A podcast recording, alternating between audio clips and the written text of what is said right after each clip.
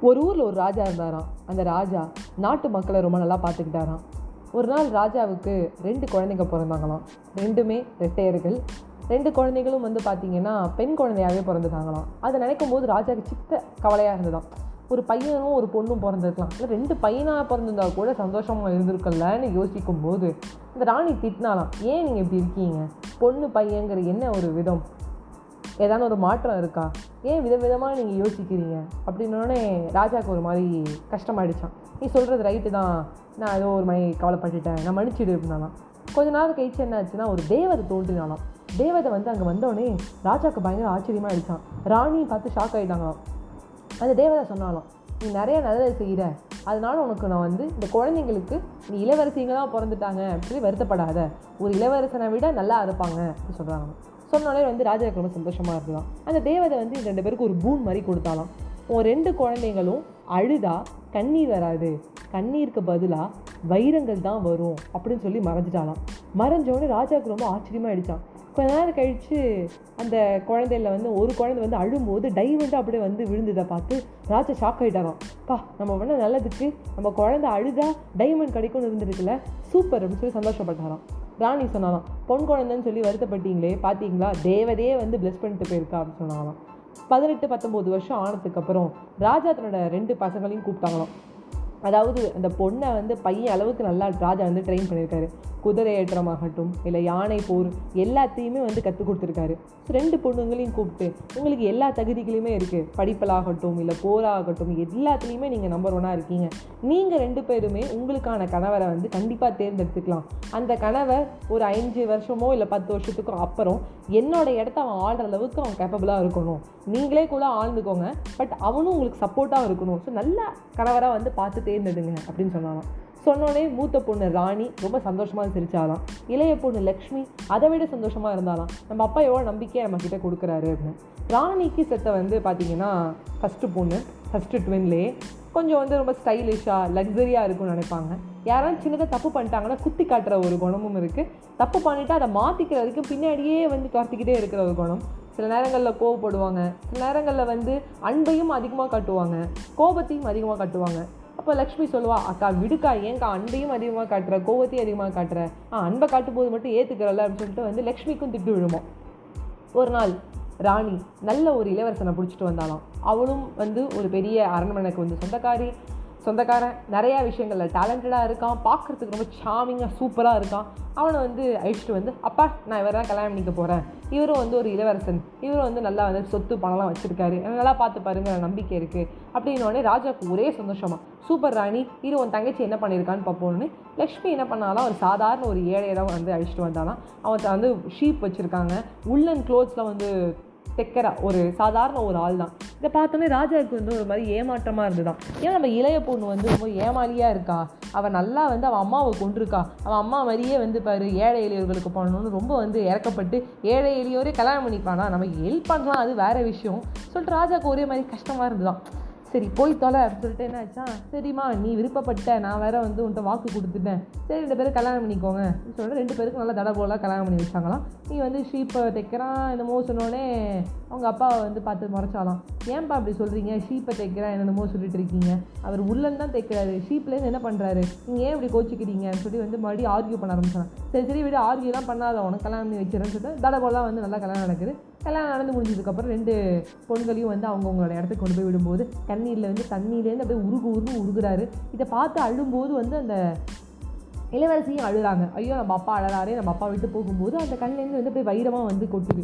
அதை பார்த்து வந்து ராணியோட ஹஸ்பண்டுக்கு பயங்கர ஷாக்கு லக்ஷ்மியோட ஹஸ்பண்டும் ரொம்ப ஒரு மாதிரி பார்க்குறது. என்ன டைமண்டாக வருது இவருக்கு? கண்ணில் தண்ணி வராமல் வந்து டைமண்ட் டைமண்ட்ஸாக வருதுன்னு யோசிக்கிறது அப்புறம் அதை ஒரு பெருசாக எடுத்துக்கலாம் ரெண்டு பேரும் விட்டுறாங்க விட்டதுக்கப்புறம் வந்து பார்த்தீங்கன்னா ஒரு இருபத்தஞ்சு நாள் கல்யாணம் முடிஞ்சு இருபத்தஞ்சாவது நாள் போகும்போது ராஜா நினச்சிக்கிறாரு முதல்ல வந்து ராணி வீட்டுக்கு போவோன்னு ராணி வீட்டுக்கு போகும்போது ராணி ரொம்ப அழகாக சந்தோஷமாக இருக்கா? அவர் கணவர் ரொம்ப நல்லா பார்த்துக்காரு பார்த்து நல்லா சாப்பாடெல்லாம் போட்டு அனுப்புகிறாரு கொஞ்ச நாள் கழித்து வந்து லக்ஷ்மி வீட்டுக்கு போகும்போது லக்ஷ்மி கொஞ்சம் வந்து கஷ்டப்படுறதா இருக்கா?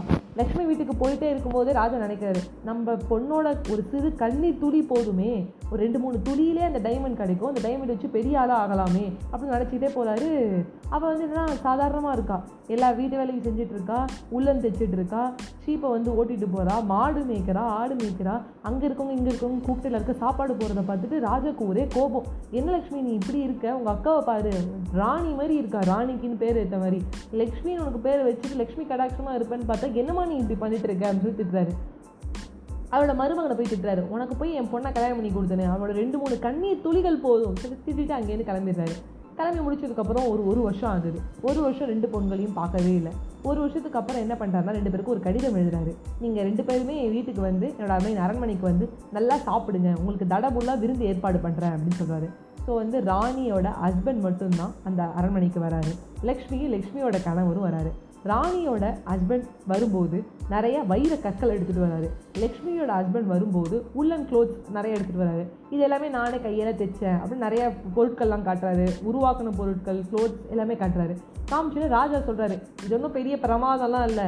என் அரண்மனையே நிறையா இருக்குது நான் ஆர்டர் பண்ணேன்னா இங்கேருந்து எங்கேருந்து வேணால் எடுத்துகிட்டு வருவேன் கை சொடுக்கு போட்டு சொடுக்கு போட்டு கத்துறாரு தன்னோட இளைய மகன் மருமகனை பார்த்து.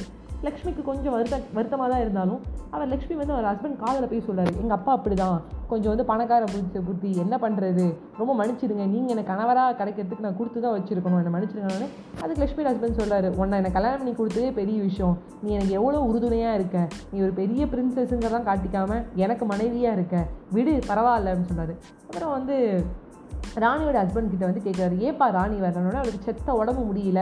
அதெல்லாம் விட்டுட்டு வர வேண்டிய சுச்சுவேஷன் மன்னிச்சிடுங்க. நீங்கள் அடுத்த வாட்டி வரும்போது அவளை பாருங்கன்னு ஐயோ பெரிய பிரச்சனைலாம் இல்லைல்ல. பெரிய பிரச்சனைலாம் ஒன்றுமே இல்லை. நீங்கள் கவலையே படாதீங்க. நான் பெரிய மருத்துவரை கூப்பிட்டு வந்து அவங்கள பார்த்துக்க சொல்லியிருக்கேன். நீங்கள் கவலைப்படாதீங்கன்னு சாப்பாடு டேபிளில் உட்காந்து சாப்பிட்டு இருக்கும்போது ராணியோட ஹஸ்பண்டை மட்டும்தான் வந்து பார்த்து நம்மளுடைய ராஜா வந்து பேசுகிறாரு ஆனால் லக்ஷ்மியோட ஹஸ்பண்டை வந்து பார்த்து ஒரு வார்த்தை கூட பேசலை. லக்ஷ்மி கிட்டேயும் பெருசாக பேசலை.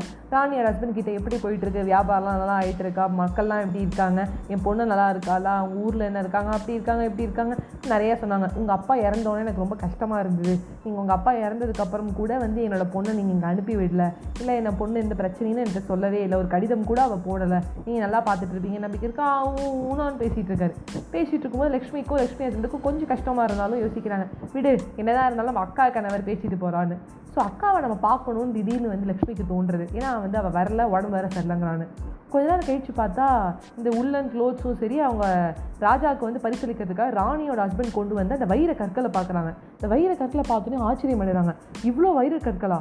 கிட்டக்கு உத்து பார்த்தா அந்த வைர கற்கள் கண்ணின் தண்ணியாக வர கற்கள் அந்த கற்களை தான் வந்து அவன் எடுத்துகிட்டு வந்திருக்கான். என்னது நம்ம அக்கா அழுத கற்களை போய் எடுத்துகிட்டு வந்திருக்கானா?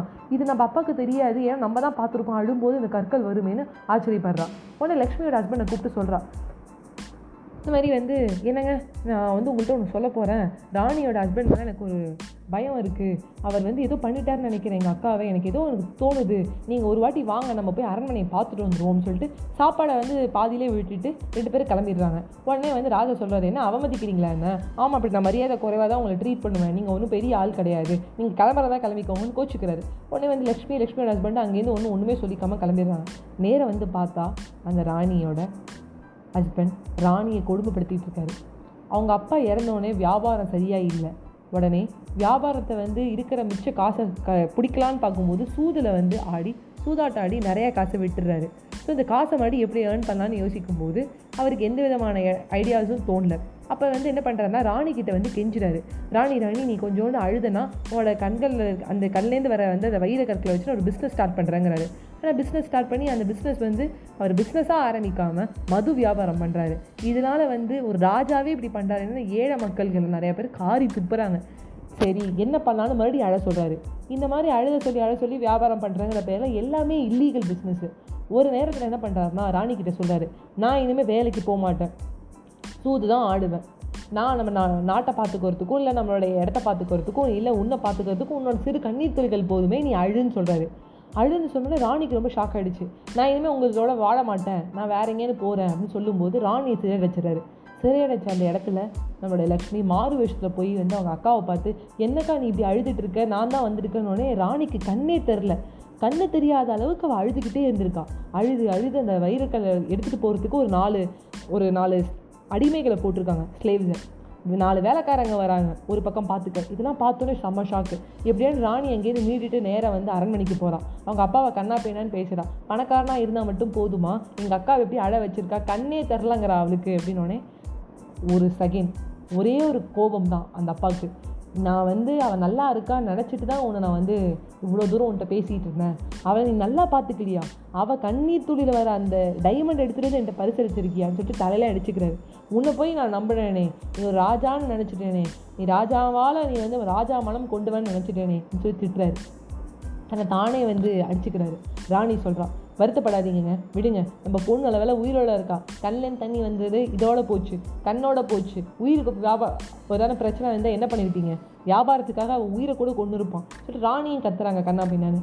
அவங்க அம்மா கிட்ட போய் ராணி சொல்கிறா விடுங்கம்மா அவரை விட்டுடுங்க. இதெல்லாம் வந்து திருந்துற ஜென்மம் இல்லை. என்னதான் இருந்தாலும் நான் காதலிச்சு கல்யாணம் பண்ணிக்கிட்டேன். அதுக்காக அவரை சும்மா விட்டுருங்கிறான் ஆனால் லக்ஷ்மி சொல்கிறா இல்லை தகுந்த தண்டனை கொடுத்தே ஆகணும். நீ இருபது வருஷமாவது ஜெயிலில் இருந்தாதாடா நீ வந்து புத்தி வரும் உனக்கு. உனக்கு ஆயுள் தண்டனை தான். நீலாம் மாறுற மாதிரி தெரில எங்கள் அக்கா இவ்வளோ தூரம் அள வச்சிருக்க. கண்ணே தெரிலங்கிறா அப்படின்னே டப்புன்னு வந்து அந்த தேவதை வருது.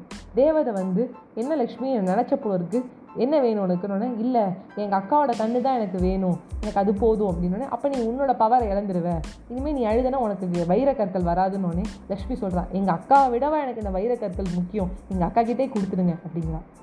அந்த ஒரு நேரம் தேவதை வந்து உன் நல்ல மனசுக்கு ஒரு வைரக்கற்கள் இருக்கட்டும். உங்கள் அக்காவுக்கும் கண்ணு வரட்டும்னு சொல்லிட்டு போயிடுறான் அவங்க அக்காவுக்கு கண்ணு தெரிய ஆரம்பிச்சிருச்சு. எல்லாரும் சந்தோஷமாக வாழறாங்க. இது ஒரு அழகான ஒரு கதை. இந்த கதையை நான் வந்து ஒரு இடத்துல படித்தேன் அப்புறம் இந்த கதை வந்து யூடியூப்லேயும் நிறைய பேர் வந்து ஃபேரி டெய்ல்ஸில் போட ஆரம்பித்தாங்க பட் இந்த கதை வந்து இவ்வளோ தூரத்துக்கு வந்து நான் சொல்லணுமா? இல்லை இவ்வளோ தூரத்துக்கு நம்ம என்ன தெரிஞ்சுக்க போகிறோம் அப்படின்னு கேட்டிங்கன்னா வாழ்க்கையில் எல்லாமே வந்து don't judge book by its கவர்னால நம்ம ஜட்ஜ் பண்ணுறோம் சில நேரங்களில் சிரிச்சுக்கிட்டு சந்தோஷமாக இருந்து நல்லா அரண்மனையில் இருந்து நல்லா அந்த ராணிங்கிற அந்த பொண்ணு வந்து நல்லா சந்தோஷமாக இருக்கிறத பார்த்து அவங்க அப்பா சந்தோஷமாக இருக்கான்னு நினச்சிக்கிட்டாரு. இல்லை இந்த வைரக்கற்களை பார்த்துட்டு அவர் நினச்சிட்டு இருந்தார். அவர் வந்து லக்ஷ்மி வீட்டுக்கு போகும்போது யோசிக்கிறாரு நம்ம பொண்ணோட சிறு கண்ணீர் துளிகள் போதுமே நம்ம பொண்ணு நல்லா இருந்திருப்பான்னு. ஆனால் அவள் சாதாரணமாக ஷீப் வந்து வியா இது பண்ணிவிட்டு உள்ளன் க்ளோத்ஸை வியாபாரம் பண்ணிவிட்டு சாதாரணமாக இருக்கா? அந்த ஒரு தருணத்துலேயே அவங்க அப்பாவுக்கு புரிஞ்சுருக்கணும். நம்ம பொண்ணை கண் கலங்காமல் அந்த மாப்பிள்ளை பார்த்துக்கிறாருன்னு அது தெரியல. நம்ம வந்து எல்லாமே பார்க்குறது எல்லாமே போய் நம்ம வந்து வைரக்கற்களாகவும் இல்லை வந்து மாட மாளிகையாகவும் அழகாரங்களாகவும் இருந்தால் அதை நம்ம நேசிக்கிறோம். அந்த கூரையில் இருக்கிற அந்த தங்கம் நமக்கு தெரிய மாட்டேங்குது. அதை தயவுசெய்து நம்ம பார்த்து கற்றுக்கணும் அப்படின்னு நான் நினைக்கிறேன். எனக்கு இந்த கதை வந்து பர்சனல் ஃபேவரட்டாக இருக்கிறதுக்கான காரணம் வந்து அந்த ஏழையாக இருக்கிற அவன் ஒரு நேரம் கூட கண் கலங்காமல் பார்த்துட்ருக்கான் நீ கொஞ்சோண்டு அழுதனா நம்ம வியாபாரத்தை பெருசு பண்ணலாம்னு நினைக்கல. இருக்கிறத வச்சு சந்தோஷமாக இருக்காங்க. அந்த ஒரு எண்ணம் போதும். எண்ணம் போல் வாழ்க்கை எண்ணம் போல் தான் வாழ்க்கை. எல்லாத்தையும் பார்த்தோன்னே நம்புறது அந்த சிரிச்சுக்கிட்டே இருக்கிறத நம்புறது அப்படிங்கிறத நம்பாதீங்க. தீர வந்து விசாரிங்க ஆராயுங்க. அப்புறம் எதுவாக இருந்தாலும் நம்புங்க. உங்ககிட்ட விடைபெறுவது உங்கள் ஃபேவரட் நான் Ajay Vaishnavi. Story day always keeps your worry is away bye bye friends